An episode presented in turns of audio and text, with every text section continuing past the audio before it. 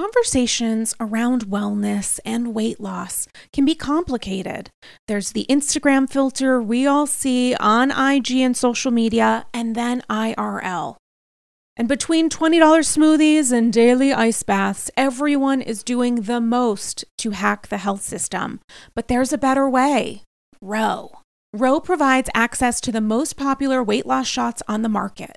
Over 200,000 people have already chosen Ro to help them lose weight. And you can sign up from the comfort of your own home. No scheduling a doctor's appointment, commute to the doctor's office, and no waiting rooms. The Ro Body program pairs a weekly shot with healthy lifestyle changes so you can lose 15 to 20% of your weight in a year on average and actually keep it off. Of course, medication must be paired with diet and exercise modifications in order to achieve any stated results. Medication cost is not included in the program. Patients must pay for medication separately. With Ro, average weight loss is 15 to 20% in one year with healthy lifestyle changes.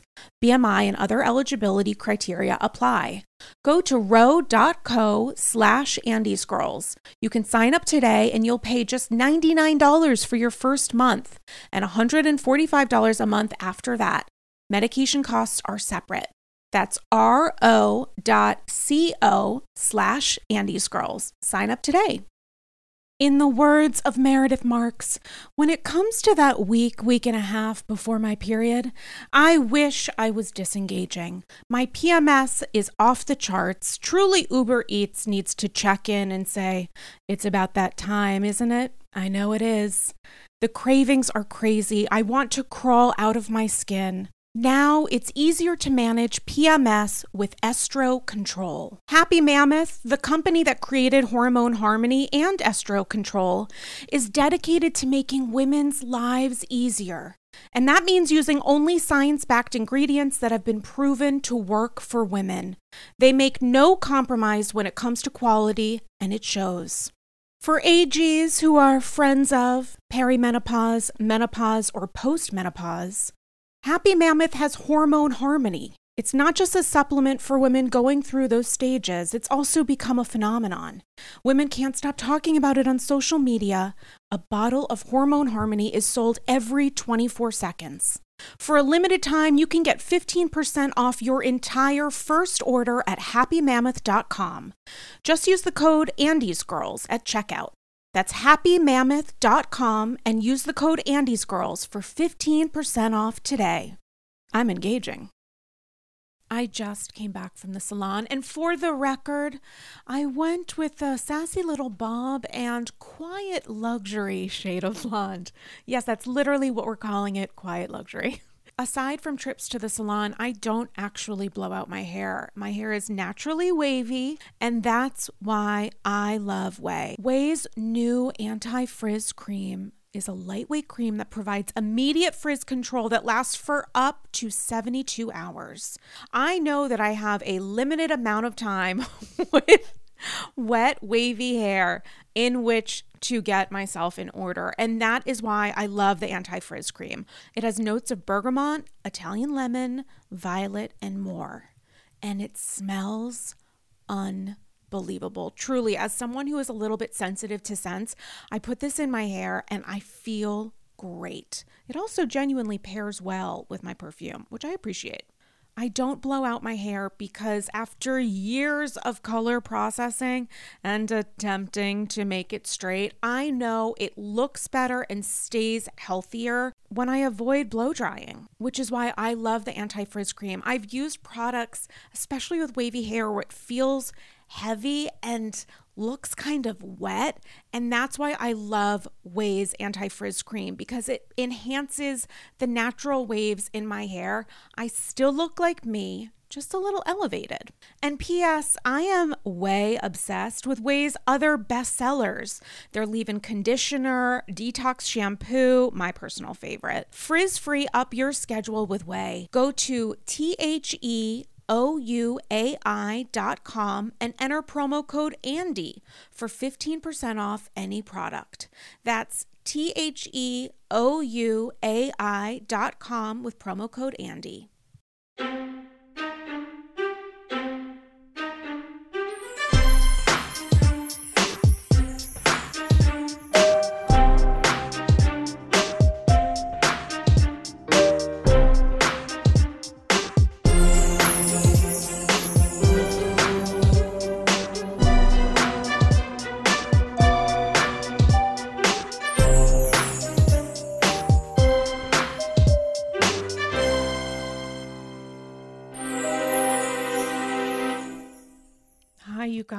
It's Andy's girls. I'm doing great.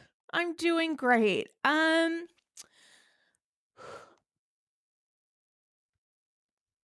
I don't want to edit this episode. I want you to hear exactly how I'm feeling in whatever terrible way I communicate it.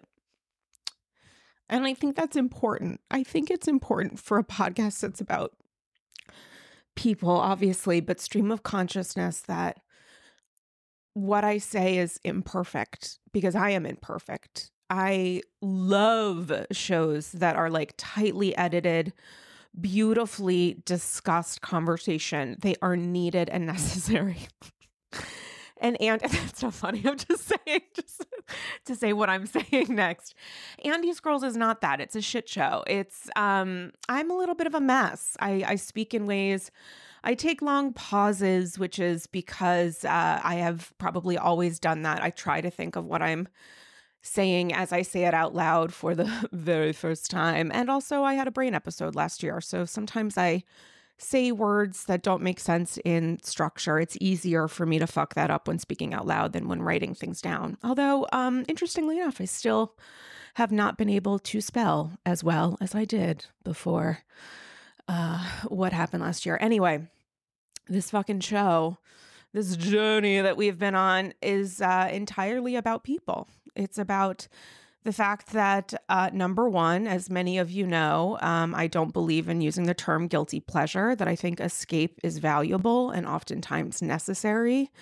It can, in fact, be a piece of survival for people to be able to disconnect, to talk about, God forbid, Shan.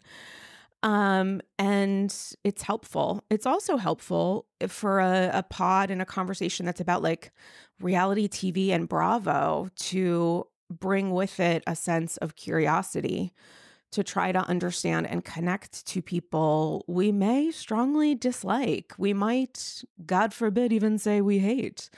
Um, because I think it's important to understand that flawed people can still be spoken about in a way that is humanely or not, and to understand the reasons um, that we feel the latter. It's less about the opinions and more about the process in which um, we've come to reach whatever it is that we're about to say on any given episode. And if you follow me on social, you know that I.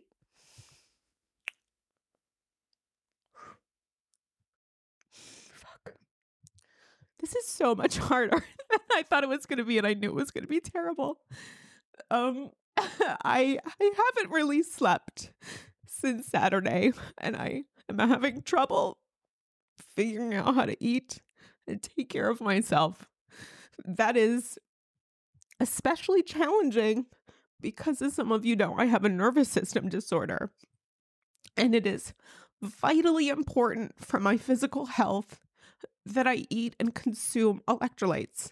It's vitally, vitally important for my physical health that I try to moderate the kinds of stress that I feel. So you can imagine the process of being Jewish, what that is doing to my body right now, which I'm so thankful is alive. I'm thankful that I am able to be terribly, terribly upset because it is telling me that I am alive. And if you are Jewish and you don't follow me on Instagram, first off, kudos to you. I mean, taste. Genuinely. but you might be thinking to yourself, God, I really wish Sarah was here for me right now. Why don't I have an ep? And if you are not Jewish or are, I have to tell you that this episode will not include conversation about current episodes from current seasons of Housewives. And that's because I haven't had a chance to watch, but I will. I am going to watch because remember that whole thing about guilty pleasures? It can be a form of survival. We need to be able to escape. It is incredibly difficult for me right now to be able to watch anything on television. Television has been for me a tool of survival. It started, I don't know, when I was younger. I would watch hours and hours and hours of TV. I don't have that relationship with movies. I'm obsessed with the Oscars. I was put on probation in college because I refused to go to a mandatory meeting because it was the night of the Oscars. I was put on probation and later awarded RA of the Year. because I couldn't do it because I'm obsessed with the Oscars and it's wild. I don't have the same connection with movies that I have with TV. The thing that I love about the Oscars in addition to everything is the fact that it is to me a form of TV and there have been moments in my life where I've had enormous anxiety and depressive episodes. And the thing that I do, I stay inside to feel safe and I'll watch TV. I'll watch entire series, episodes over and over and over again. It makes me feel calm, it regulates my nervous system. And remember, I have a nervous system disorder. So that is important to do. And so I feel so alone the last several days, not only because I feel completely isolated from people I know in my personal life and also LOL, the greater world, but also because I don't have TV to be my friend in the way it always has been.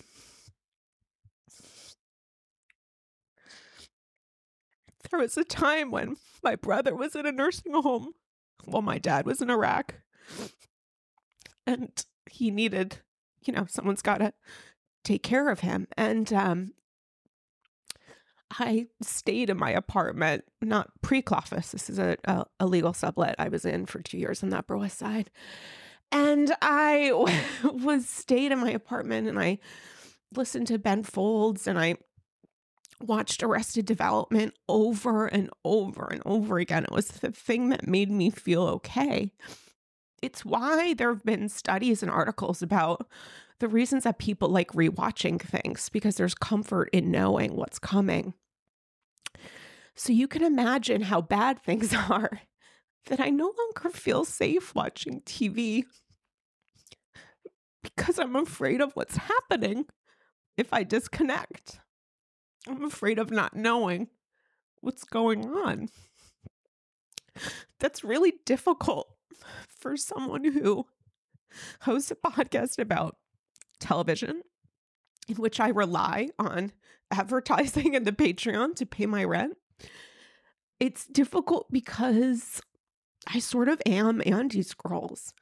The way that I communicate to you guys on solo episodes and with guests is not terribly different from the way that I have conversations in real life, which can be complicated. I can be a complete twat. Like, I, I can laugh and yell, I can cry while doing all of the above. But it's tough when I feel like me, even now recording this, means that for however long it takes for me to speak, I don't know what I could do to better keep myself safe. And I tried watching the new episode of New York. I really did. I wanted to. I heard Erin and Sai like fuck up. I want to see that. I want to talk about it. I, something happened with Jessel and Pavit, like something around a sandwich and points. I want to understand that. I want to have a break. I'm desperate for a break. I'm not sleeping. I'm not eating. I'm not taking care of myself. I'm not able to because my body is so wired because the adrenaline is like coursing through me.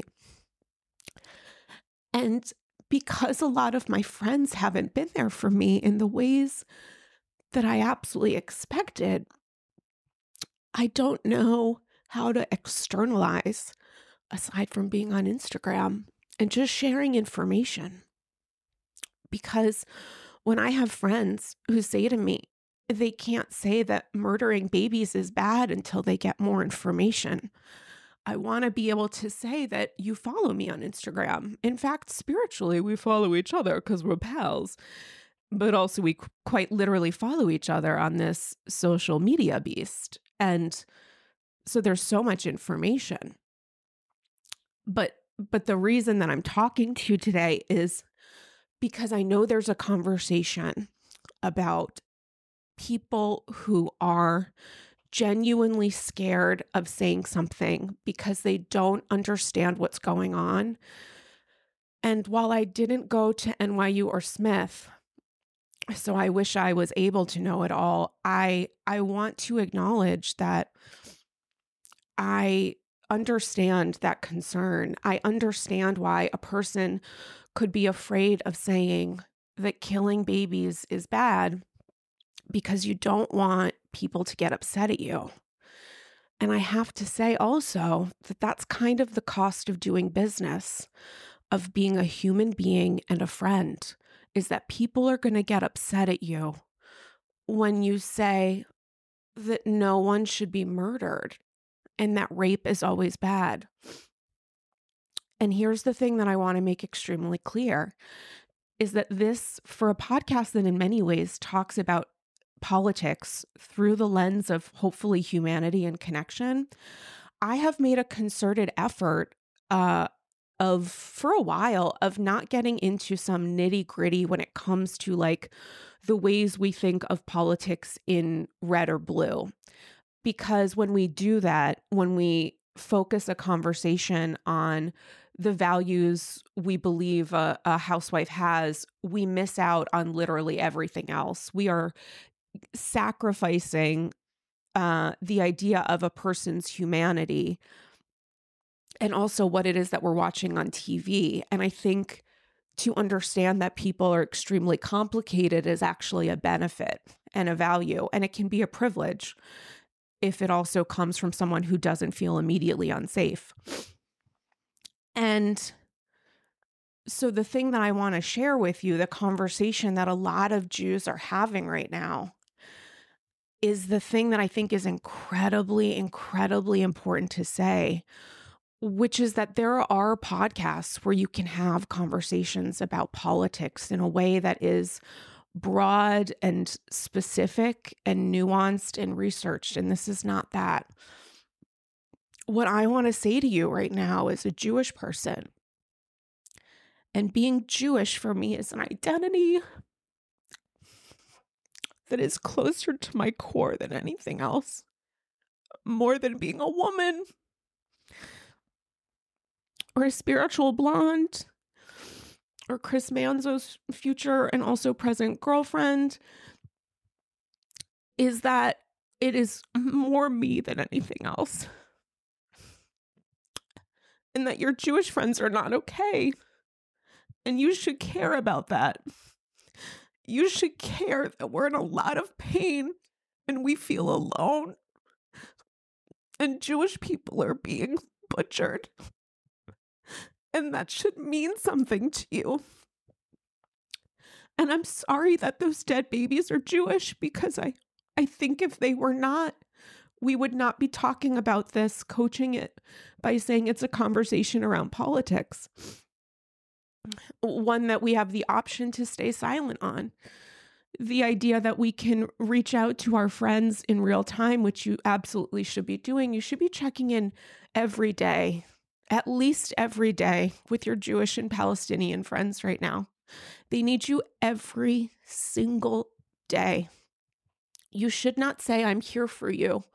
You should say, What do you need? You should not leave it to the person feeling targeted and attacked to have to know what it is that they want because they're just trying to stay it's they're quite literally just trying to stay alive. We're trying to exist in a world in which we are looked at as a shell and nothing else. And that's really fucking tough. And the thing that I, th- I just checked to make sure I was recording. Can you imagine if I have to redo this again? This will never happen again in the way that it is happening now. I will continue to talk, but can you imagine if I had to redo this? Hey, it's Andy's girls. Oh my god. Sweet Christ. Um in the way that um, in the way that uh, I, I want to remove the idea of this being a conversation about politics and because I don't want to allow that to be a permission slip that you guys non-Jews seem to be very comfortable allowing yourself to write. I'm seeing friends of mine, people I care about who are not Jewish, posting and encouraging people to remember that it's okay to stay quiet because things are complicated and hard. And I don't remember of recent a marginalized community under attack being told uh, that the definition of silence is okay and having that framed by people who aren't being targeted right now. And um, I say that acknowledging as I have every day, every single day, I'll do it multiple, multiple times a day. That the reason that Jews are being slaughtered right now is not because of civilians, it's because of a terrorist organization called Hamas. And to connect Palestinian civilians with a terrorist organization and to say that the reason that babies are being slaughtered is for social good is to say that Palestinians are in some way responsible for this, that your Palestinian friends and the Palestinian people. Can you imagine how inhumane that is? To connect people you may or may not know with a terrorist organization raping children? Do you understand the level of dehumanization that you are doing to Palestinians right now from conservative and progressive organizations? Do you know how awful that is? To directly link them? You're doing great work for Hamas. Hamas is a terrorist organization. It is not Palestinian civilians. And right now, Israelis and Palestinians and Jews are being terrorized, and innocent people are being killed in Israel and Gaza, and those people are Israeli and Palestinian civilians, neither of whom are representative of the Israeli government or of Hamas, which is a terrorist organization. So imagine that 9 11 happens, and I say this sitting in the office here in New York. Imagine that 9 11 happens, and that the, the, the very day that 9 11 happens, people in New York go outside and celebrate. I mean, 9 11 happened in 2001. That did not happen. People were too busy trying to stay alive. So imagine the feeling for me right now, being a New Yorker, seeing rallies of my neighbors celebrating as children are raped and saying by any means necessary. Imagine the feeling that I have as a Jewish person when I see other Jewish people saying that all Palestinian civilians should die because it's by any means necessary. I wonder what it is that we're trying to communicate. The thing that I want to make clear, my values, is that no one should ever be raped. Gun violence is always bad. Burning babies alive is always bad.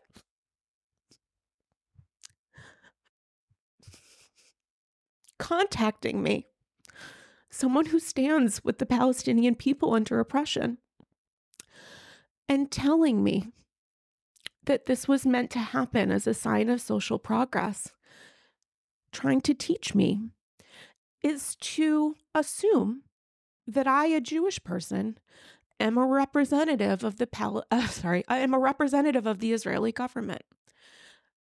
Jews are not a monolith. Palestinian people are not a monolith. And yet we are being spoken of by people who are not us using stereotypes. That's unfortunate. When civilians in Israel and Gaza right now are being murdered, and I now have a delivery from Amazon Prime. But I think this is more important to talk about than to answer my door.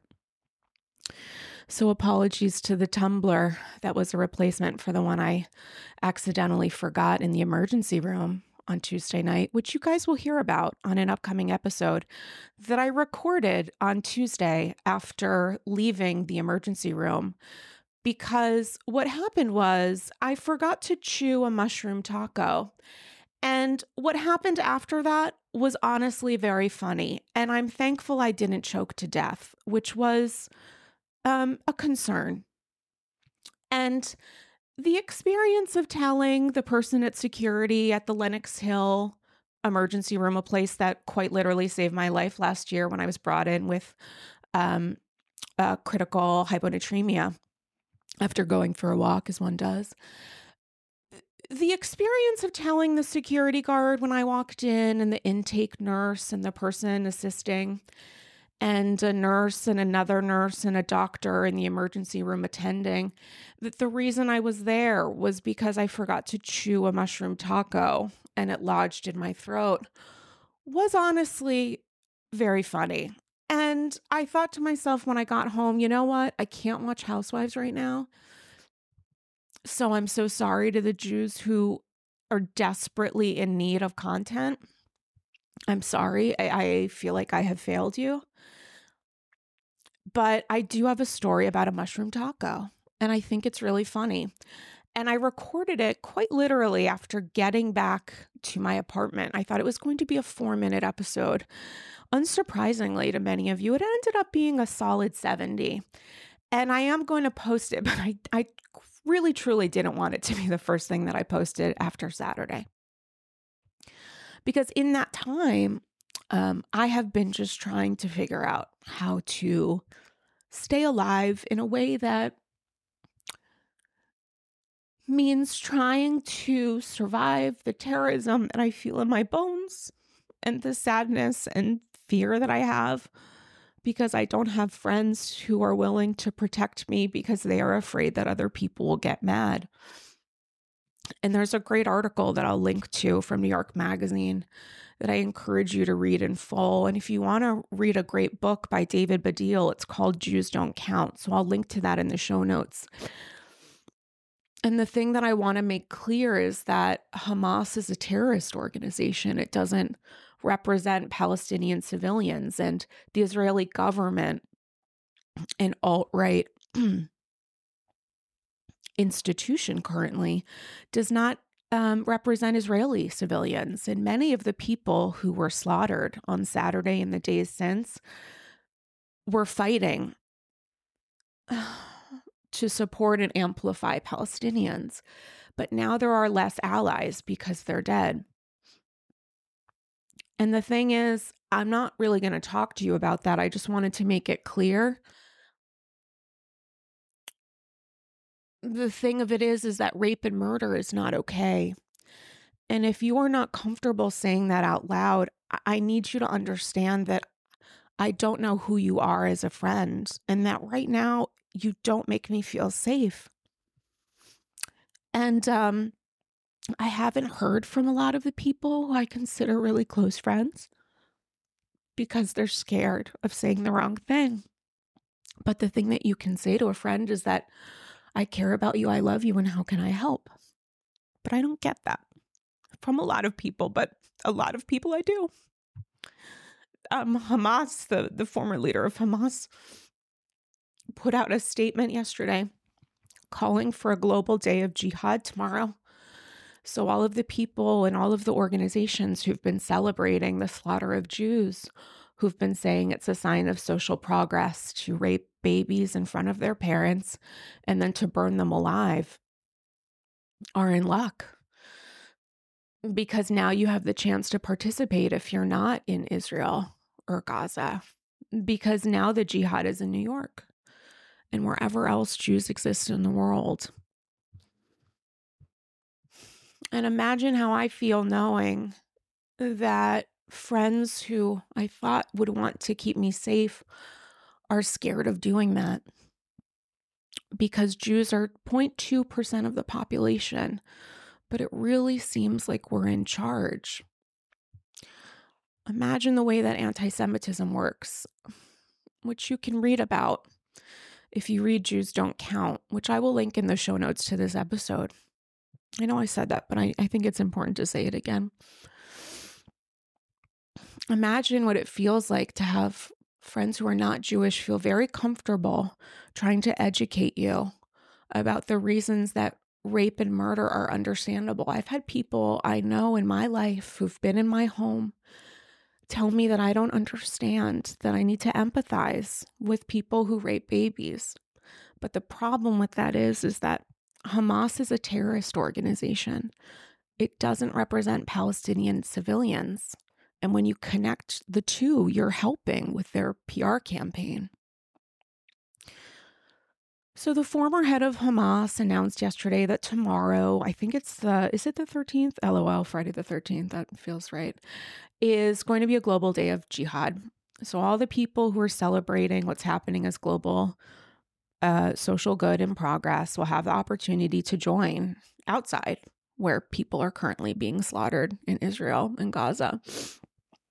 And um, I saw it and I uh, got a call from a friend, but I was in the middle of posting an Instagram story saying, you know, I'm Jewish. I, I live in New York. Find me on Friday. I'll be out. Because I don't have kids. I don't have family.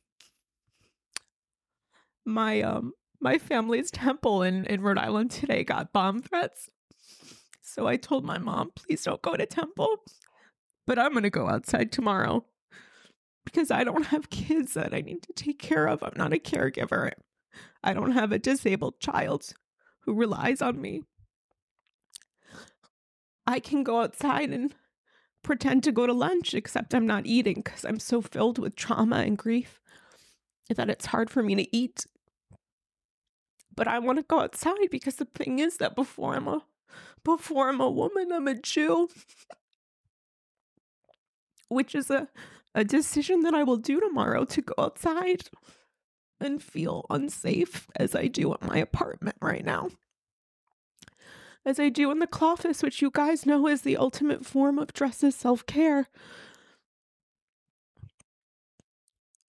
And I, I say that telling other Jews not to do what it is that I'm saying to do that. At the end of the day, if you are Jewish, you're just trying to stay alive. You don't owe anyone anything. You don't need to speak out. You don't need to do a single fucking thing. You just need to stay alive and take care of yourself and your families. And if that means tomorrow or any day you take your kids out of school, if that means you take down your mezuzah outside, if that means you don't celebrate Shabbat, you're doing nothing wrong. You're just trying to stay alive, and I love you. So I posted that Instagram story making jokes because I've been in um, trauma therapy for years and have been told repeatedly that making humor and quips is one of the highest forms of processing trauma. And since I am a comedy genius, I already knew that. And I, um, so I make jokes. I laugh and I yell and I cry and I, I make very, very snarky, quippy jokes. And then I tell my friend, I'm sorry, I was posting something, and I call her back and I'm like, what's up? And she said, I just heard, uh, or she said, actually, uh, how are you? And I said, I was like, oh my God, this thing happened with Judd. And she was like, I know. I, I just wanted to call because I heard immediately and I wanted to call immediately to let you know. And she told me I should get pepper spray and brass knuckles. And I made jokes because that's ridiculous to me. And a horn, and then we tried to find pepper spray that came in pink. And it turns out the pink pepper spray available on Amazon Prime does not ship to New York. Where I might add, while I'm not um, going to be getting brass knuckles because I, I don't wear that kind of accessory, I prefer Pippin and Catbird. Um, I don't even know if it's legal, and I would never advocate for getting something that is not on a publicly shared podcast.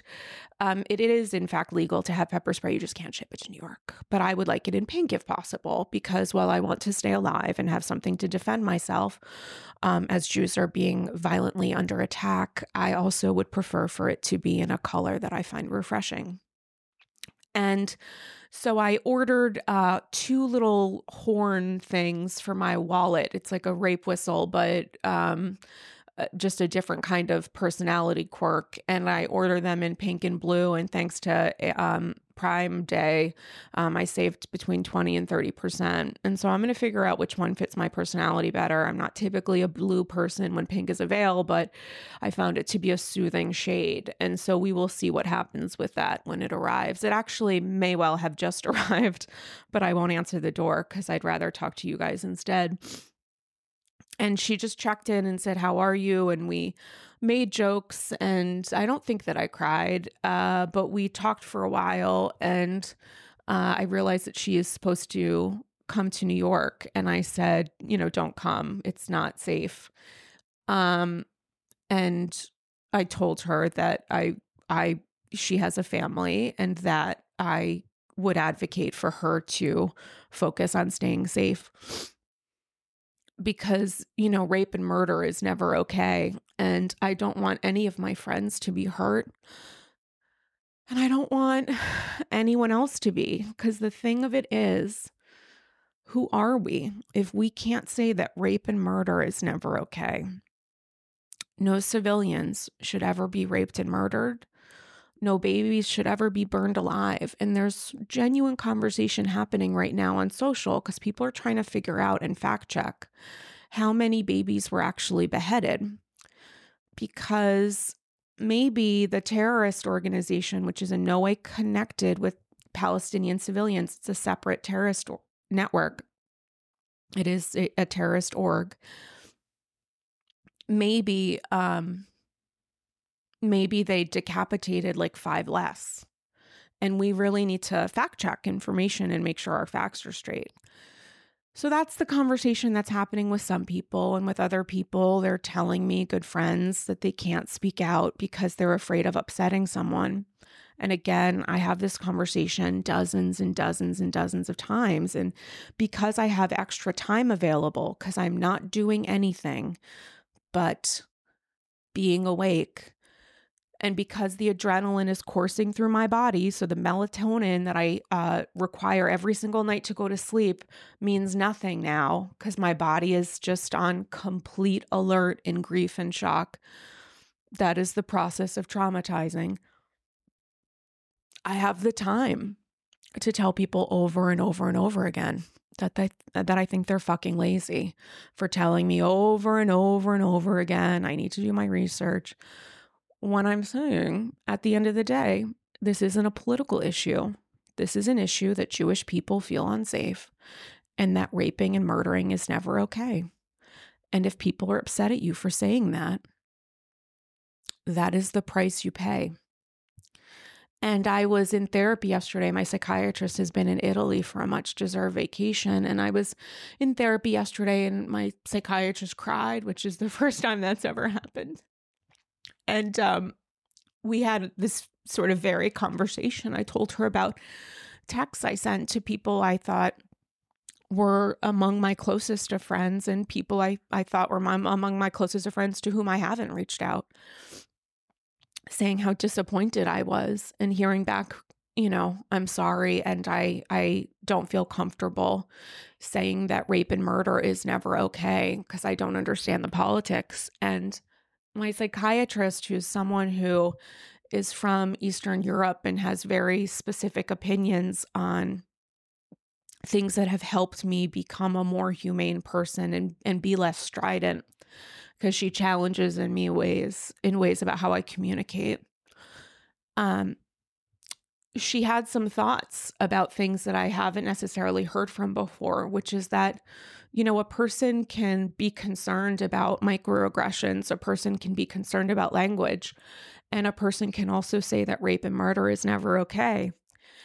And if you don't say that rape and murder is never okay, you should you should tell that person to go fuck themselves and I've never heard my psychiatrist say that before. I told her after it reminded me of a therapy appointment with someone who um, I used to work with previously, who I told her I was going to reach out to um, someone I had previously dated that I just kind of wanted to reconnect. And she said, without thinking, immediately, my um, old therapist said, without thinking, don't do that. And she clo- she put her hand over her mouth and was like, oh my God, because she said it so quickly. And I said, no, thank you. Like that was incredible. You just said exactly the guttural instinct that you needed to say. And my psychiatrist apologized after for saying to tell people to shut the fuck up if they don't believe that rape and murder is bad. And and I and she said, I'm sorry. And I said, No, I needed to hear it. Because as a Jewish person, I'm trying to make people not be mad at me because I feel representative of all Jewish people, because that's how we're looked at right now. And Jews are not a monolith, nor are Palestinians, nor is any other marginalized community under attack. And I told her that people have told me that I need to empathize with the terrorists. People have told me that directly, that I need to understand that raping and murdering babies is something that um, is social is social action and social good and not um, a horror. And, uh, you know, instead of saying to some people that they should go fuck themselves, I've said it to others. I've tried to reason with them because they're talking to a Jewish person right now. And I know that they're identifying all Jews with a government. And I know that a lot of people last year who didn't understand a lot about politics felt very comfortable defining what anti Semitism is. People who are not Jewish put up memes to let other non Jewish people understand and Jewish people understand what anti Semitism is in a way that I have not seen for any other marginalized community. Jews only represent, again, 0.2% of the population, but look at the ways that other people feel comfortable feeling silent. Ask yourself why it is that you think that Jews right now can take care of themselves. Are we doing a particularly good job? Babies are being beheaded, children are being raped and, and burned alive in front of their parents. Women are being raped violently in fields after uh, over 200 were executed at a peace festival, and they're being raped next to the dead bodies of their friends. And then after the raping is done, I guess, they're executed. So, how good of a job do you think that Jews are doing right now when an awful lot of us are dead? I could be doing a better job. People have reached out with enormous love and compassion, asking how they can help. And I don't know what to tell them. And I've done community organizing and social action for I started when I was eight, but I've done it in ways that have been uh, meaningful as an adult for many years. And I've done that within the Bravo community. And I've had Bravo content creators, like who I consider angels right now, because they've said that rape and murder is not okay. And that's the bar. And they've said, How can I help? Like, what can we do? And imagine how it feels to say, I don't know. Like, I don't know what organizations to refer you to. There are organizations who I like in general who are um, uh, actively on the ground trying to remind people that um, Palestinians are are human and Israelis are human and terrible terrible governments uh, do not represent their opinions in ways that Americans should probably understand. Um, and I don't know which organizations to tell you to donate to. I just say that there are smarter people than I who have that information because I am unfortunately just trying to stay alive, which makes me a terrible organizer. So I'm posting a lot of information. The information that I share every day references multiple times a day that Hamas does not represent Palestinian civilians. And you're being an asshole if you are connecting a community already under attack with terrorism. And I just say that over and over and over again that nobody should be raped or murdered. And then I hear from people who I've gone to dinner with uh, who do not agree or who believe that it's okay to stay silent. And it's sort of similar to the black box action during um, the height of the Black Lives Matter movement in 2020, when a lot of allies, progressive allies, thought the thing that was most important was to stay quiet So people put up black boxes to say, I am staying quiet today so that other voices, the voices of a community under attack, can be better heard. The problem with that is if you don't use your voice and you stay quiet, hate fills the vacuum. So when you stay quiet, when you say, I am supporting my Jewish friends in real life, or you don't say that, but you say, I'm going to stay quiet on social because I want to respect all of my friends, guess what's filling the void? Is people attending rallies in New York City holding swastikas, holding signs that say, by any means necessary, celebrating the slaughter of babies because you're scared or uncomfortable or you don't understand what's going on. The only thing that you need to understand, the gift that I am giving you today, is to say that rape and murder is always, always bad. It's never good. It's always bad. We don't want civilians ever to be raped or murdered. And then you say, but what about Palestinians being raped and murdered? And I say, guess what? rape and murder is always bad. And what if you say that Armenia is under attack? I say that guess what? Rape and murder is always bad. But we don't like doing black boxes. We don't like staying quiet. That's not what being an active ally is. And the most depressing thing that I did yesterday, it's a list of about 200, is when in therapy I used quotes when talking about Jews needing allies because I have so much internalized hate and anti Semitism from a society that preaches it that I don't believe that I need safety and support. I don't believe that I need Jewish people to protect me, so I use quotes. And Jews represent 0.2% of the population. And I wonder what our percentage will be after this week. I really don't know. But the thing of it is that rape and murder is always bad, and children deserve to live. And there's this odd, all lives matter kind of philosophy happening right now where people say that Jews should not be murdered, and someone takes that as an insult. And I just don't understand for people who consider themselves allies of other I'm going to use the word progressive, which is meaningless to me. It's it means nothing. It actually means safety and violence. Because there are so many progressive organizations, movements of which I've supported and will continue to because I'm a Jew. And so I will always know that Black Lives Matter and I will say it publicly.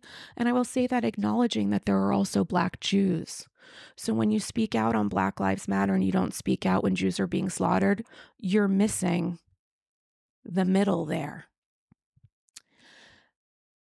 And so I know that there are organizations saying that this is progress, and you can read about that more in the article I'm going to link in show notes about the ways that the um, liberal movement has been a big fucking flop for Jews, and the ways that I feel completely alone from so many of my friends because it's hard to say that rape and murder is always bad but it's it's one of those things to remember that when a person a marginalized community is under attack you can hold many things at once but the most important thing to remember right now is that babies are being decapitated and that that's happening because of a terrorist organization called Hamas, which is in no way connected with Palestinian civilians. We should feel comfortable saying that babies should stay alive. And if a Jewish person is posting that, and your first instinct is to say, but what about um, a- another country? What about a, a place that I might have posted about before? It's like, what you're saying is it it's not enough that Jews are being slaughtered. And as a Jewish person, I think it is. I think I can hold many things at once, which is that I'm always, always referencing that Palestinian and Israeli citizens deserve to stay alive. And also, we should not want to decapitate Jewish babies. And that Jews are under attack, and in the ways that there are any number of illustrations from other progressive movements talking about the fact that if you are facing attack and someone else's house is on fire, you're still under attack. I'm not saying you're not, but that house is on fire right now.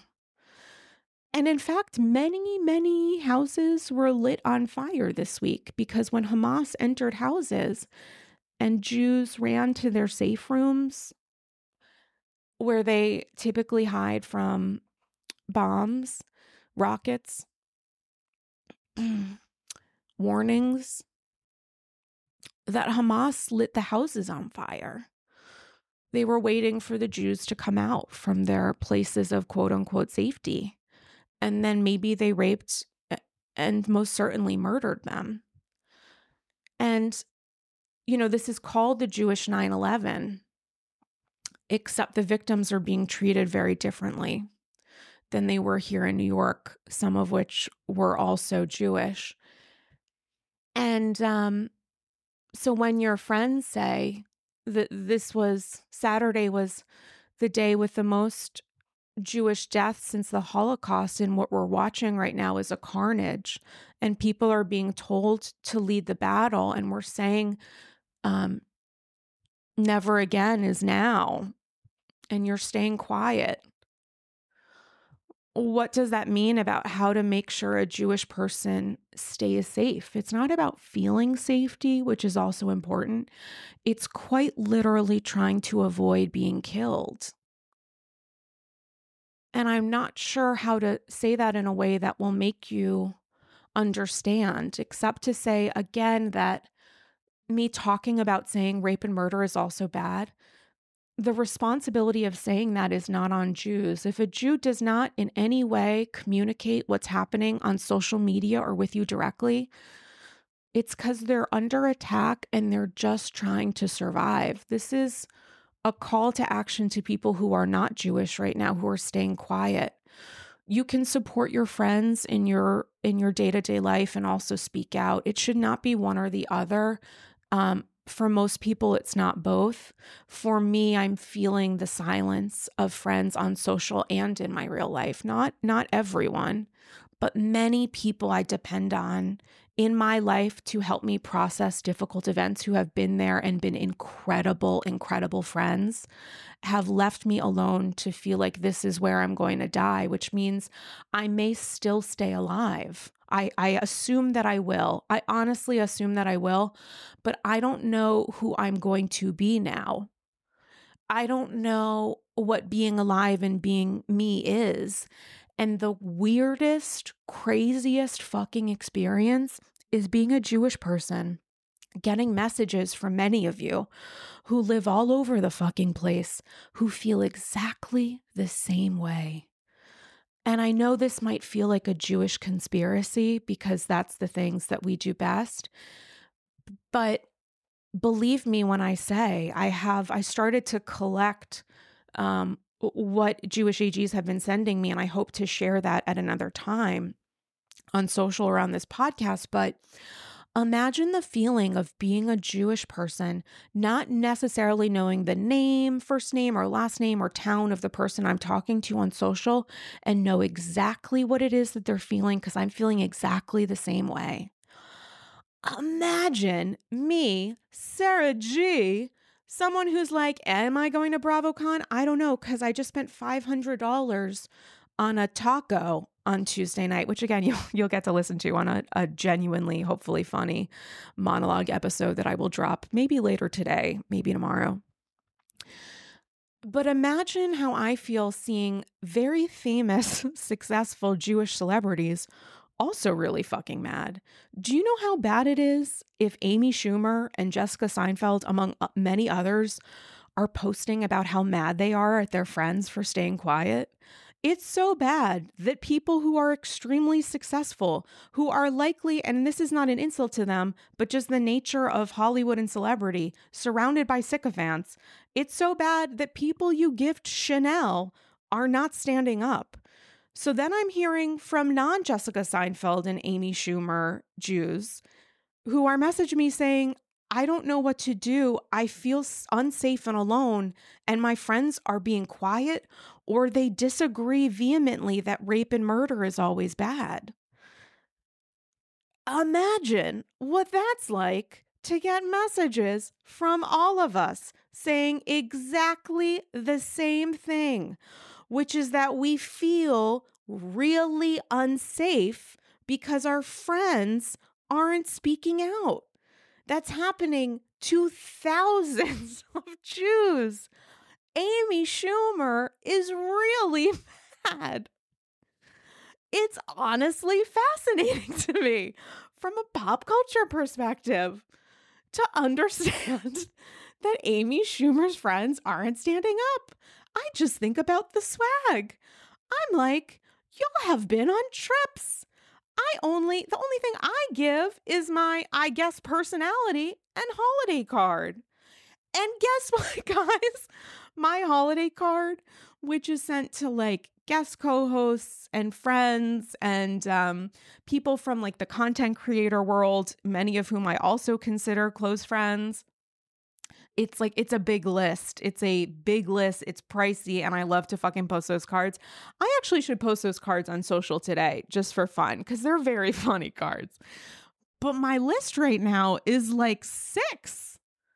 I have to figure out how to pay for these cards every year.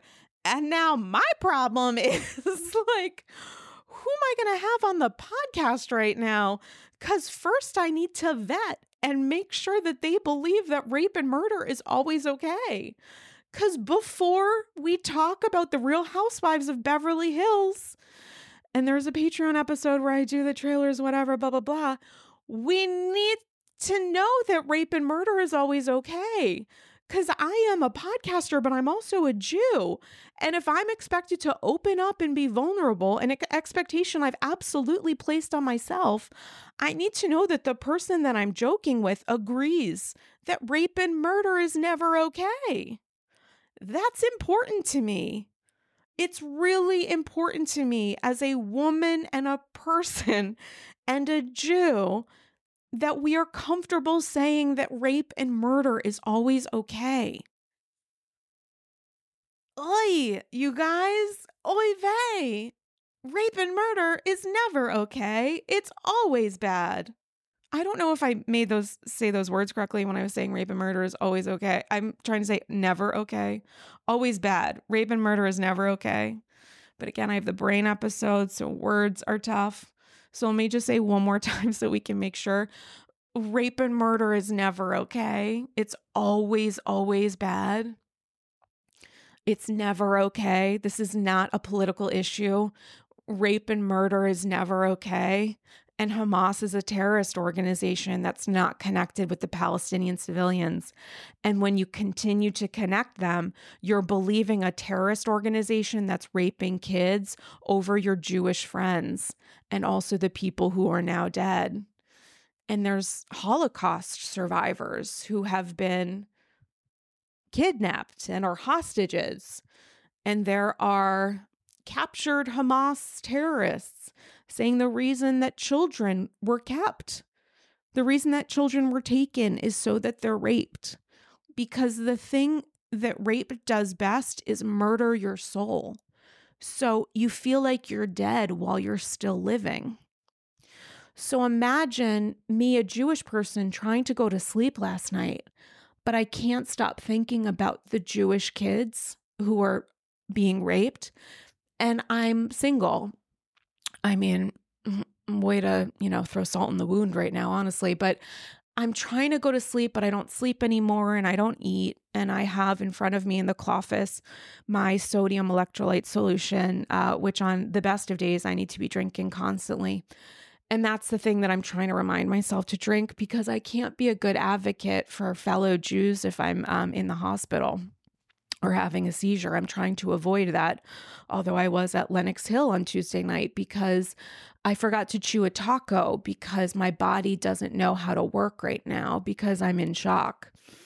And um so I try to go to sleep last night and I'm like hold, putting my arms around my chest to try to hold myself and it's not working. And um, I can't stop thinking about those kids. And I'm sorry that they're Jewish, but they still should not be raped. And um, you know, the melatonin's not working. I think I went to sleep around six and I woke up a couple hours later and um, woke up to stories from friends and messages and, and texts from people I love who I thought wanted me to stay safe until Saturday. And, um, and, uh, you know, I thought, I thought our friendship meant more than, um, people being upset when they say that rape and murder is always bad. But I'm, I'm learning a lot. There's a lot of grief happening, um, in many ways and anger and rage. And um, the first, the conversations that I'm saying over and over and over again to people over and over and over again, some of whom I'm really mad at, some of whom are upset that I'm mad. Because as a Jew, I'm not allowed to be Jewish and human, Jewish and afraid, and Jewish and filled with rage. And I just keep saying to them that it's not enough to stay quiet because you're upset about um, you're you're concerned about upsetting people because rape and murder is always bad. Raping and murdering is bad than bearing the weight of other people's upset. It's it's better to say that rape and murder is bad because you might lose friends, but Jews will stay alive. And if you have questions about the value of of social media and movements, you should Google that and you should see um, how it works. and how it can make people feel protected and safe. And Jews, um, unfortunately, are also people. So that's important to us.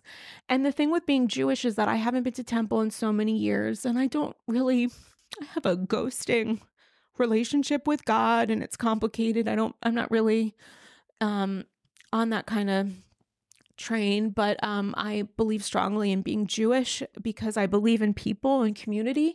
And that's how I was raised in a temple that's actually progressive because it says that rape and murder is always bad. And um, so imagine the grief that I feel because I feel like I've lost my religion this week because I believe in people and I'm heartbroken because so many people don't believe in Jews so many people I feel like don't believe in me. And I'm Jewish. And I'm under attack. And people want to kill me. And I'm watching people be killed and families cry out on TV. But because they're Israeli and Jewish, rape and murder is okay. Imagine what that does to a person who who thankfully to all of your generosity and support and your listens is so privileged to be able to record these episodes every week because I believe in people because I'm I'm Jewish more than anything else in the world right now. The thing that you need to know about me is that I'm a Jew. And my religion is people. My religion is Judaism.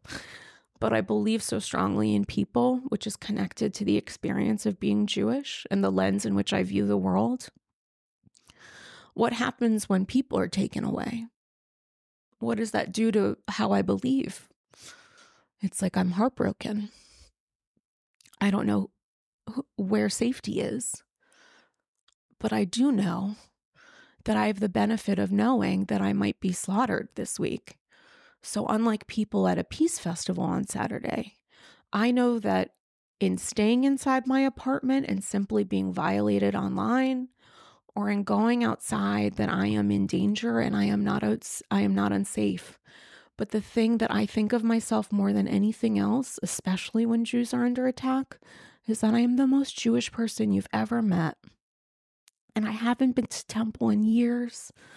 But when someone kills Jews for being Jewish, I'm like a fucking uber Jew at this point. I support every Jew everywhere, including if they're a piece of shit. Which is in no way indicative of me in any way referencing the Israeli government, in no way. But just to say that there are a lot of Jews who I might not agree with, who I might um, yell at. and again, I still haven't seen the new episode of New York. but also I feel so much more connected to my Judaism when Jews are are being murdered than at any other time. And I'm hearing from Jewish leaders that this is this is very bad. This is the worst time for Jews since the Holocaust. And I think of myself as a star. It's what I'm working on in therapy, but I don't really want to wear one if I don't have to. I don't want to wear one because people are forcing me to. I want to wear one because I choose to. So I'm wearing my Jewish star. I'm wearing my Star of David, and I will not take it off. I'm so proud to be wearing it. I'm so proud to say I'm Jewish. And I want to make it clear and easy for people to know that I'm a Jew. Because there are a lot of dead Jews right now who were just at a peace festival so I want to do my best to stand up for all the Jews who are dead and all of the Jews who feel under attack.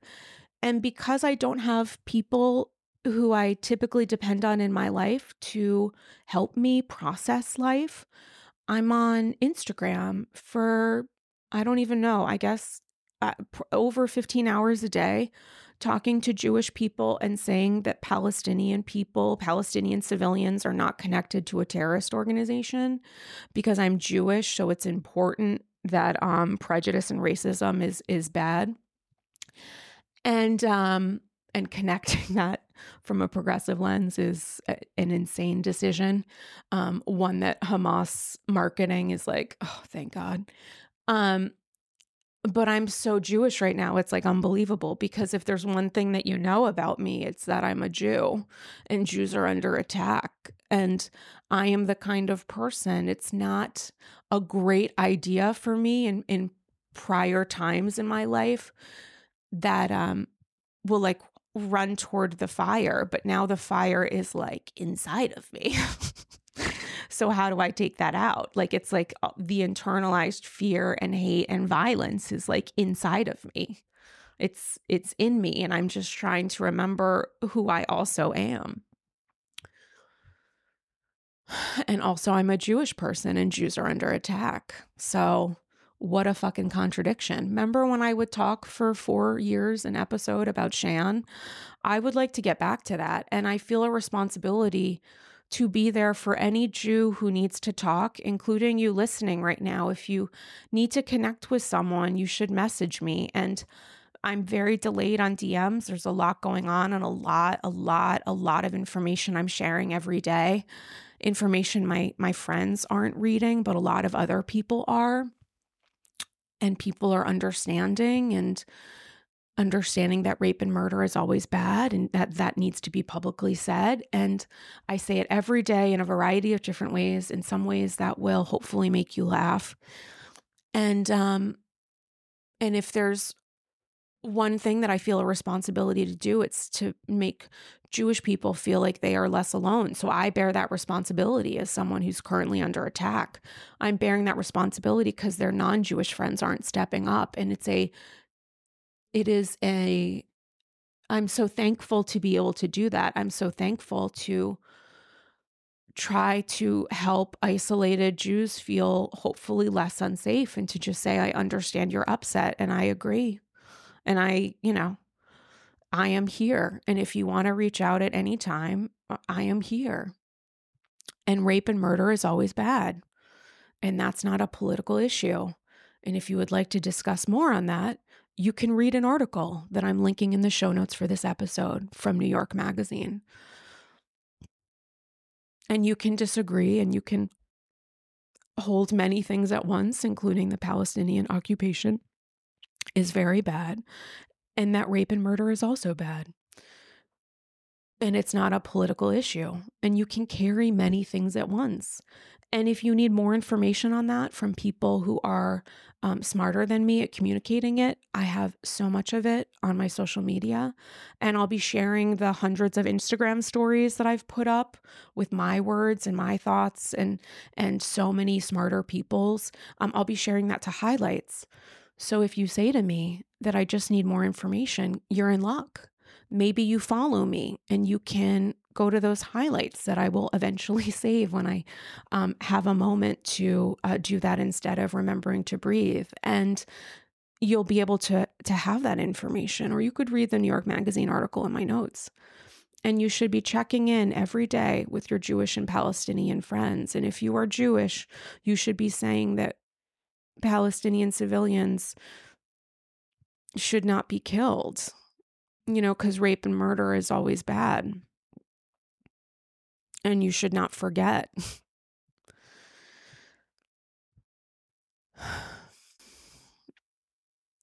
And if you are a Jewish person listening to this, you are not alone. We might feel that we are alone, and our friends, many of whom have not stepped up, and some of them have. And um, and you are not alone. And rape and murder is always bad. It's always, always bad. And I might agree with your political takes, and you might be at rallies holding swastikas, saying that rape and murder is always okay. And I don't want you to be raped or murdered because rape and murder is always bad. So there are people who are advocating for the rape and murder of Israelis right now and saying it's okay. And organizations, you should be upset at them and not me for saying this. Progressive organizations who are condoning this and saying this is progress because rape and murder is is sometimes okay. And I don't want any of those people to be raped and murdered because they're dehumanizing me and and dead Jews, but also rape and murder is always always bad. Rape and murder is always always bad. And I don't know what else there is to say except if you are afraid of speaking out, here's an article and show notes. And if you feel that you can stay silent, my opinion is that's not great. That hasn't worked out for Jews and many other marginalized communities in the past, but um I am also not representative of all Jews. I am Jews are not a monolith. People have the right to feel differently and communicate that however they can. And I'm not going to write you a permission slip if you are not Jewish right now to stay silent. And if I see you posting a permission slip, I may or may not say something about it, even though by you posting that, you're telling me that you are not safe. And it's not either or. And if either or works for Jews and not for other communities under attack, you should ask yourself why that is. And if you'd like to understand, you could read a book called Jews Don't Count, which I'm linking in the show notes for this episode. And I'm going to I'm going to watch Housewives and I'm going to do the episodes that you're here to listen to because it's important. And I don't believe that pleasures should be felt with guilt. I think that they're helpful for survival. I think that they're key to survival. And I'm so sad for myself that I have not been able to give myself that. I'm not doing a great job of taking care of myself, guys. I'm not doing a great job of helping you survive this. I'm not doing a great job for people who are just who just want to hear about housewives and don't care about any of this or don't know how to receive any of this because it's all so triggering and terrible and bad. And I'm sorry I, I haven't said that aspects of this episode are very upsetting because I think it's honestly sort of implied. So I guess this is coming at the tail end for me to say it. But rape and murder is always bad. And I'm sorry for everything that's happening. And I'm sorry that I will continue to bear witness. And also, I'm going to watch The Real Housewives of New York. I want to talk to you about that. I want to feel like myself. I want to hold many things at once. And also say that rape and murder is always, always bad.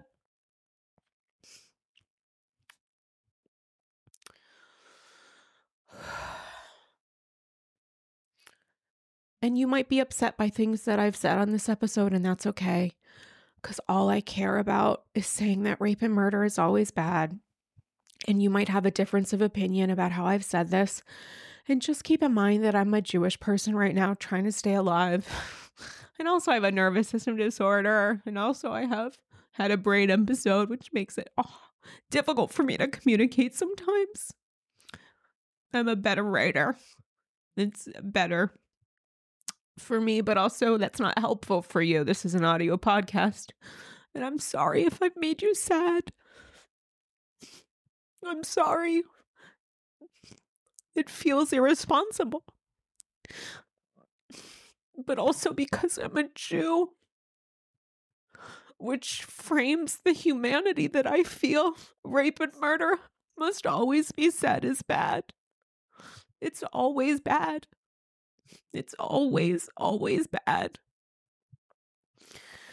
And civilians deserve not to be terrorized, not in Gaza or Israel or fucking New York. and if you're upset by the ways that I've made comparisons, I'm just trying to stay alive, and you have every right to feel upset.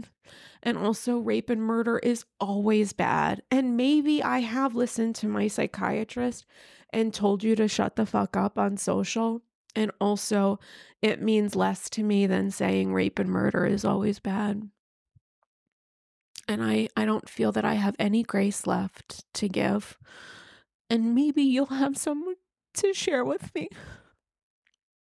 And I'm gonna watch New York. And I feel so fucking weird dragging Erin because she's Jewish and Jews are under attack. But I also feel just instinctively, based on the limited amount I've seen on social, that I'm going to have some thoughts on her inside and I'm going to share them because that's what I do here because I'm a podcaster and I talk about people and their behavior and that people are complicated. And also, sometimes I say that rape and murder is always, always bad. And there's so many resources available if you want to understand more about what Palestinians have faced and are facing, and about what the Jewish people are experiencing, and about the fact that if you remain remember anything else aside from the fact that rape and murder is always bad, aside from the fact that Hamas is a terrorist organization that quite literally does not represent the Palestinian civilians under attack.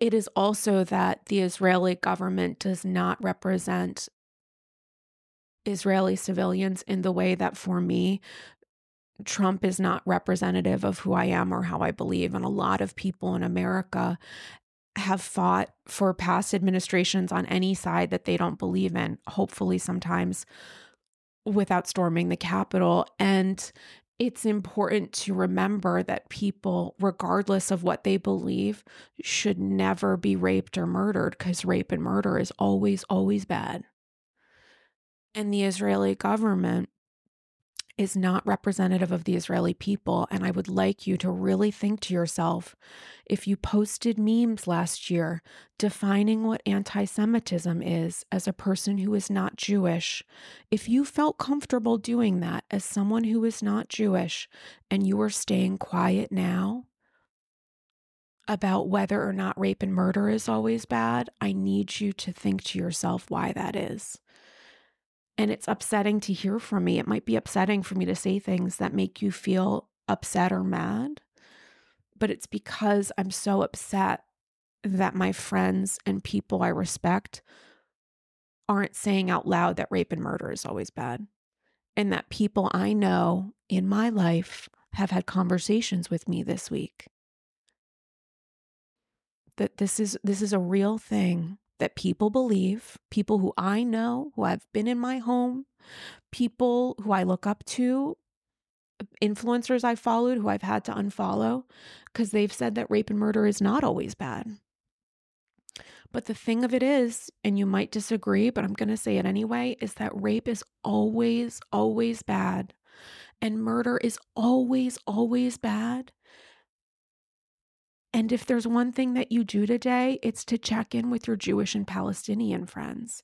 And there are organizations, I will try to do research, but I know that there are so many smarter people than me who have done that already with places to donate and places to support.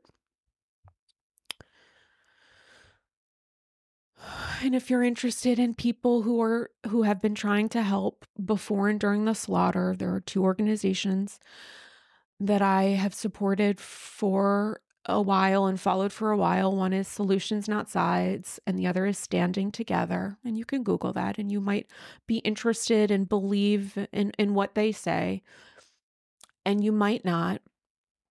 And that's okay because at the end of the day, regardless of how you believe politically, regardless of how you believe, how you see Jewish people, how you see Palestinian people, the thing to remember is that rape and murder is always bad. And the former head of Hamas said that tomorrow, internationally, is the National Day of Jihad. And the thing is that rape and murder is always bad. And if you say it's not bad in, in Israel, why is it bad in New York? I don't understand that. But it's just because I believe that rape and murder is always bad. And I am not a moral authority. I'm a fucking moron. I'm not saying I'm uh, a better person. I'm just saying that I, I believe with every fiber of my being, I have always believed that it's important to say that rape and murder is always bad. And you may have different ways of processing this. And I get that. And I might disagree with you if you're not Jewish about whether or not you're um, saying out loud that rape and murder is always bad, like publicly at whatever tools are available in your disposal. But I will say that rape and murder is always bad. And um, your Jewish friends need you, and they're not going to reach out to you necessarily. I'm not um, doing a great job of taking care of myself. I'm just trying to survive. So please reach out to them every day. Please reach out to your Jewish and Palestinian friends every day in whatever ways help. Send a text, send a, give them a call, a FaceTime, ask if they want to grab coffee or tea or go for a walk. If they have kids, maybe suggest a play date or drop something off for dinner and encourage them to eat. We're just, we're not doing a great job right now. We're just trying to stay alive. And I'm sorry if this is upsetting to hear. I'm sorry that it wasn't entertaining, but before I'm a podcaster, I'm a Jew. And I'm sorry if you have felt alone because you haven't had an episode since Saturday. I've just been very busy trying to stay alive. And I will watch The Real Housewives of New York. And I'm desperate to see what the fuck Shan did because I heard it was terribly bad. And Mary Cosby was on Watch What Happens with Z Way. And I saw two clips because I'm trying, I'm trying to remember that I can multitask. And they were terrible, and I felt terribly for Z-Way. And um, what a shit show that they were. And I think Salt Lake has already aired this week, and I would like to watch that as well.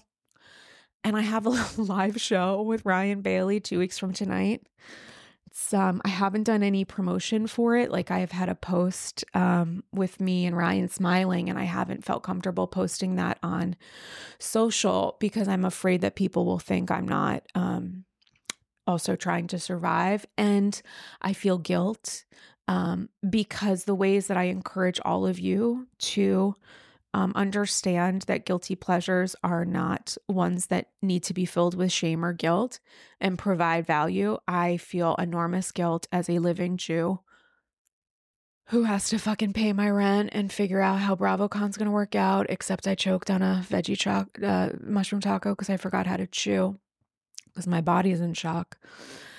And honestly, I haven't listened to that episode that I recorded after coming back from the ER. And in that episode, I referenced the fact that you haven't heard from me and you haven't heard me talk about Israel. But what I want to talk about is this veggie taco in case it's a, so it's going to air out of order. And you guys are just going to remember that because I, I can't edit time. And um, I, I could, but I'm, I've been recording now for over an hour and I'm, a, I'm scared of what I've missed.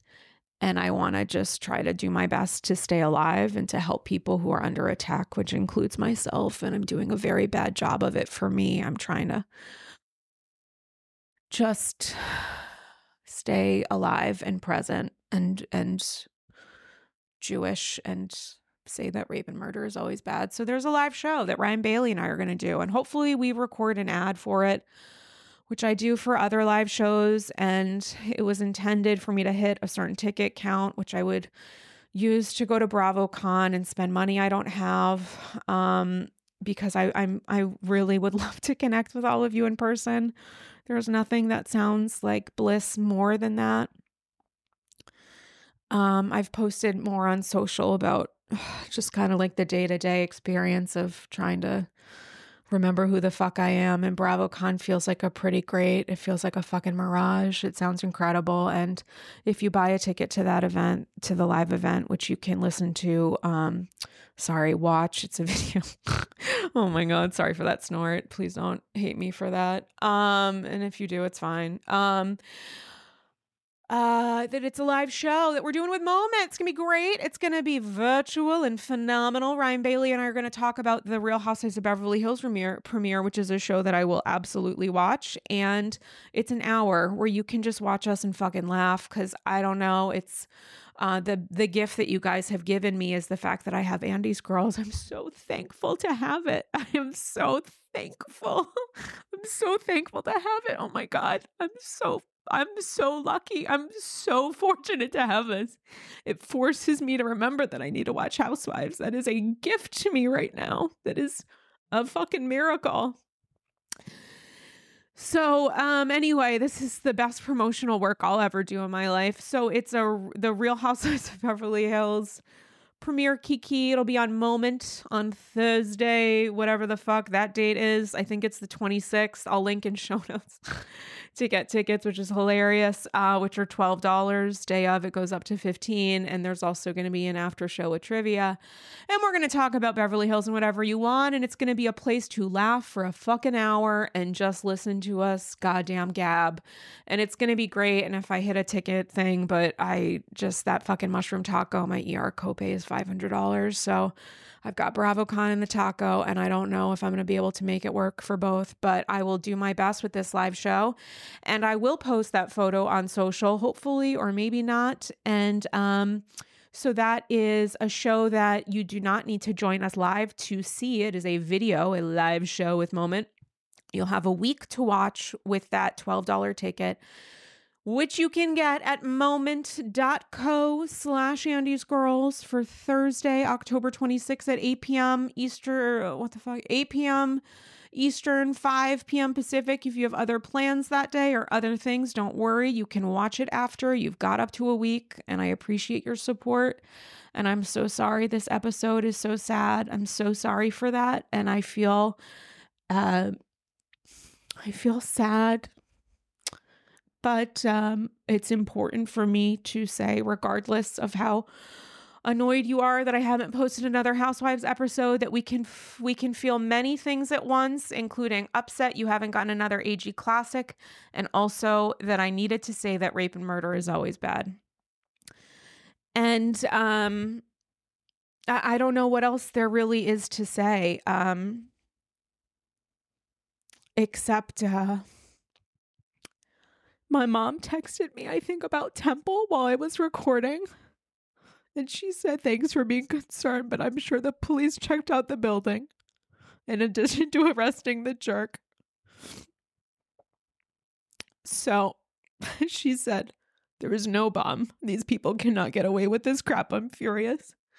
And I'm going to say something that I've never said aloud, I don't think, to anybody else. But it's that my family has been through a lot there's been a lot that you guys don't know about that's happened and is happening because it's not my responsibility to um alert you things that I'm experiencing. It would not be appropriate for for me right now, but to say that um I was there when my brother 25 years ago dove into the shallow end of a pool and was rendered a quadriplegic. So he is my brother and he is also now living with paralysis akin to Christopher Reeve's injury. And I was talking to my mom about something and something that happened uh, uh, in the years since.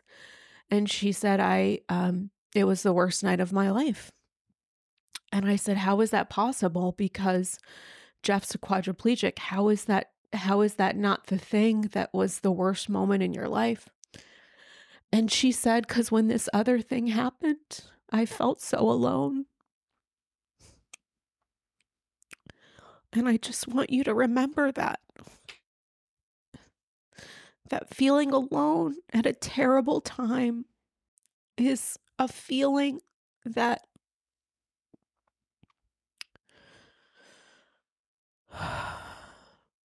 it feels inhumane to have to process trauma and survival and to feel alone in doing so and I'm I'm not alone. I have you guys, you guys have me. But just please check on your Jewish and Palestinian friends today. And one text is great. Honestly, it's a fucking miracle. But also if you can do more, check in with them. Ask them how you're feeling. Don't don't wait for them to tell that to you because people don't know right now who is safe. And um, if you don't understand that, you know, Jews are not a monolith, and neither are all people. And you can believe me and thousands of Jews or not. And regardless of whether you do, rape and murder is always bad. Uh, follow me on Instagram. A lot of shit popping um, that I talk about, and I'm trying to bring back Pedro Pascal and guinea pigs to my Instagram stories amidst all of this. So please join me in support of that journey at Dame Galli. And the Patreon has, um, I don't know, some stuff. Uh, I did an episode with all the trailers, live reactions. It's an hour long, Married to Medicine and Beverly Hills and Miami and um and I want to end this uh, with a with a song actually. Um, and you're like, "What the fuck, Kim Zolciak? Are you here?" And um, a friend of mine, speaking of paralysis, a friend of mine who I met through the Christopher and Dana Reeve Foundation several years ago and John Mayer, Eat Your Heart Out, is an incredible, incredible singer songwriter.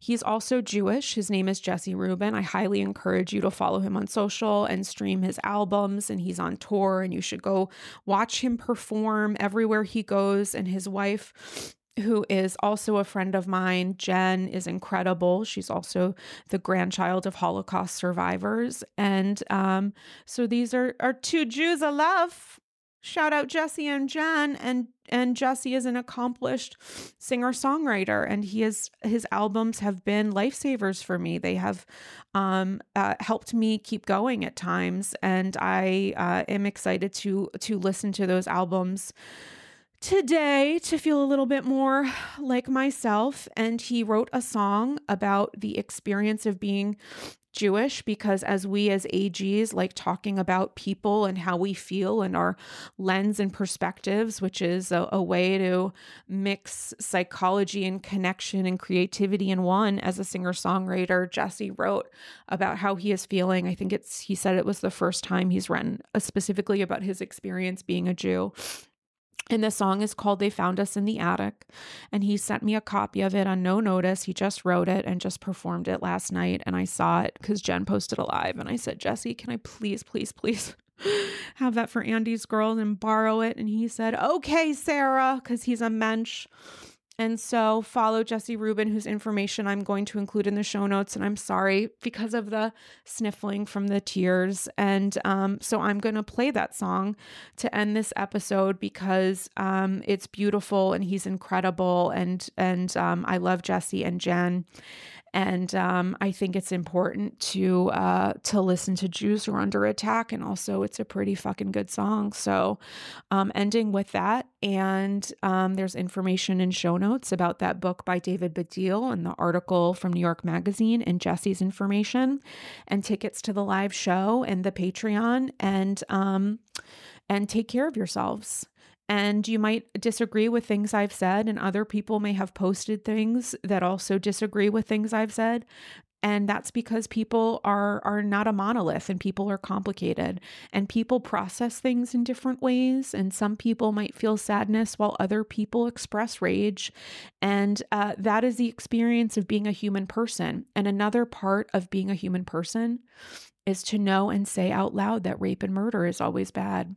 And um, that might feel overly simplistic and that's that's the point Yolanda is to say that rape and murder is always bad. But um, I don't represent all Jews. I barely represent myself. I represent a version of it that has existed um, technically since Saturday. And I hope you understand that. And I hope you give me some grace, regardless of I told you to go fuck yourself, um, which was medical advice from my psychiatrist. Um, so, Jesse Ruben, I'm going to kick it off to you and stay safe and be well and do whatever it is that you need to say to uh, survive and do not feel that you need to be online, my Jewish friends. You should disconnect and if you are not Jewish or Palestinian, you should check on your Jewish and Palestinian friends. That is an important thing to do. And if you believe that you are a quote unquote uh, good liberal or good person, I would I would encourage you to um, or not, I would encourage you to read the New York Magazine article that I'm linking in show notes. And if you need more information on the experience of being Jewish, I would highly encourage that you order and read David Baddiel's um, book.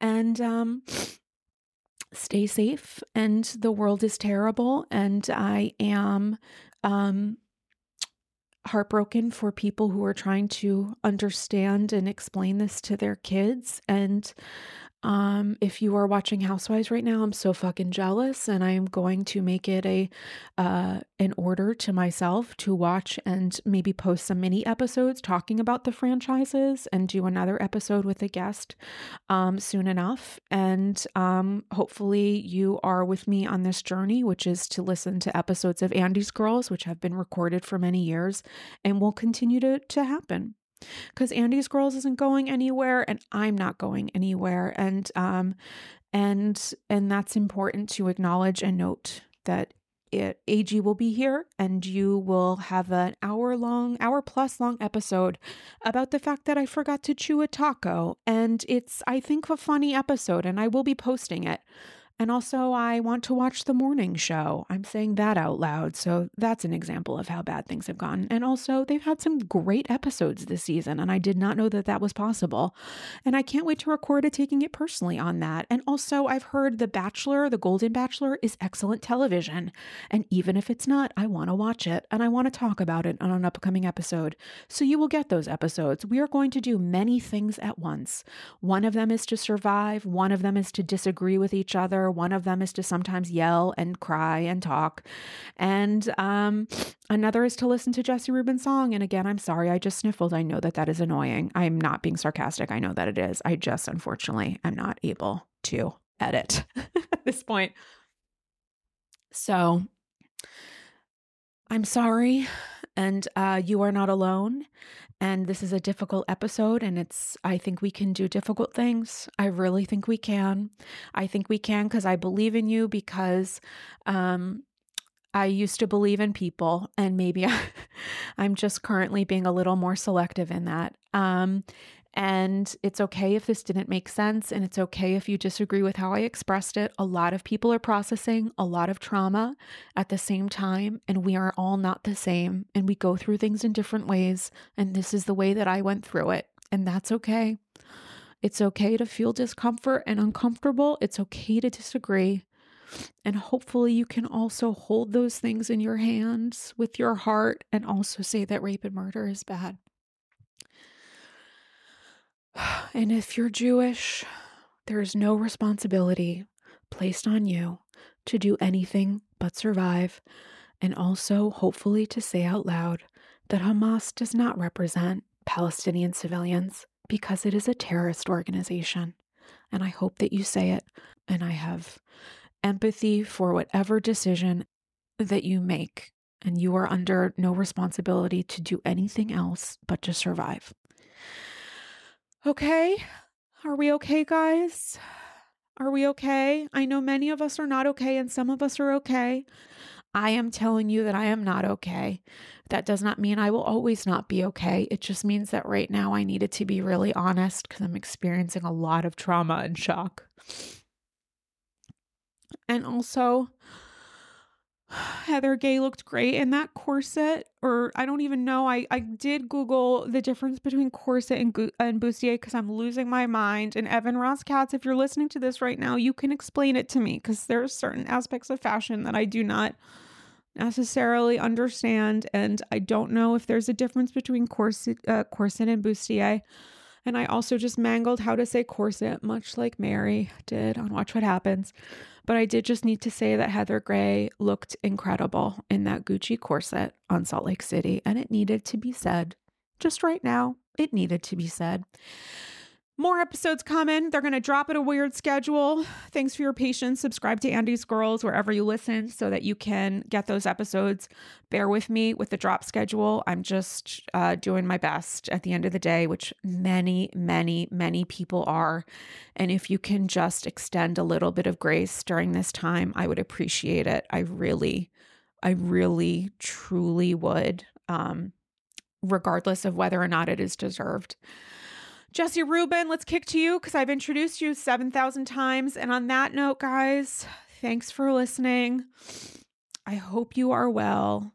And we will absolutely, absolutely 1000% chat soon. And the next episode you might get is about that veggie taco, that mushroom taco. And I think it's a funny one. So here's to Jesse and to all of you. Be safe, be well, I'm thinking of you and you are not alone. And let's listen to Jesse's song. Have a great one, guys. I'll talk to you soon. Bye bye. First, they came for the papers. Then they erased all the news. Then they came for our neighbors. Drag them from their kitchens while we listened but didn't move.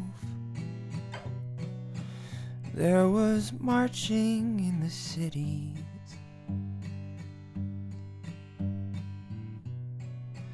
There were riots in the south. We were living in a panic. They found us in the attic with our hands over our mouths. And they split us into sections.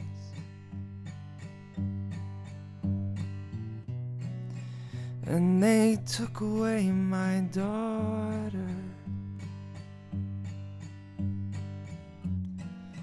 This is for your own protection. I heard them mention it was the last I ever saw her. And they threw us into prisons.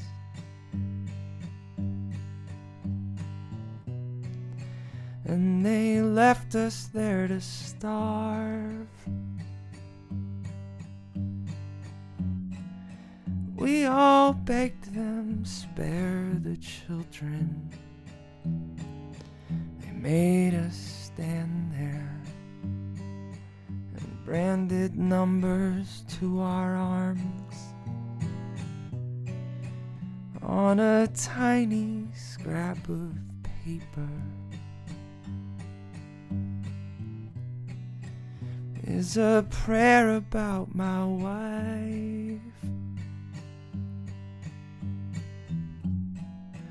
That I think will be my savior.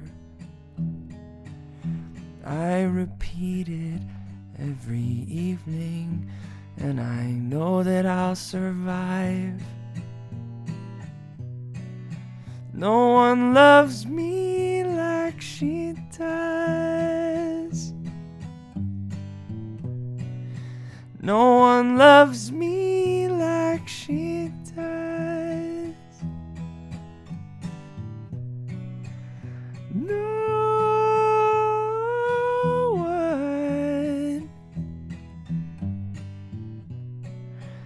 No one loves me like she does.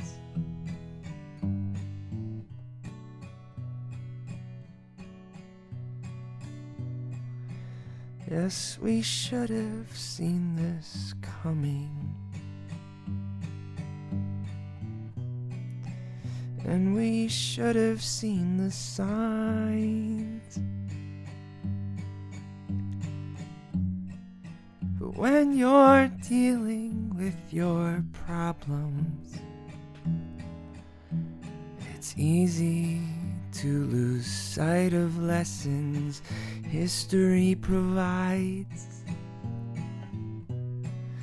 No one loves me like she does. No one loves me like she does. No one. No one loves me like she does. No one loves me like she does. No, no one loves me like she does. No, no one. No one loves me like she does. No one loves me like she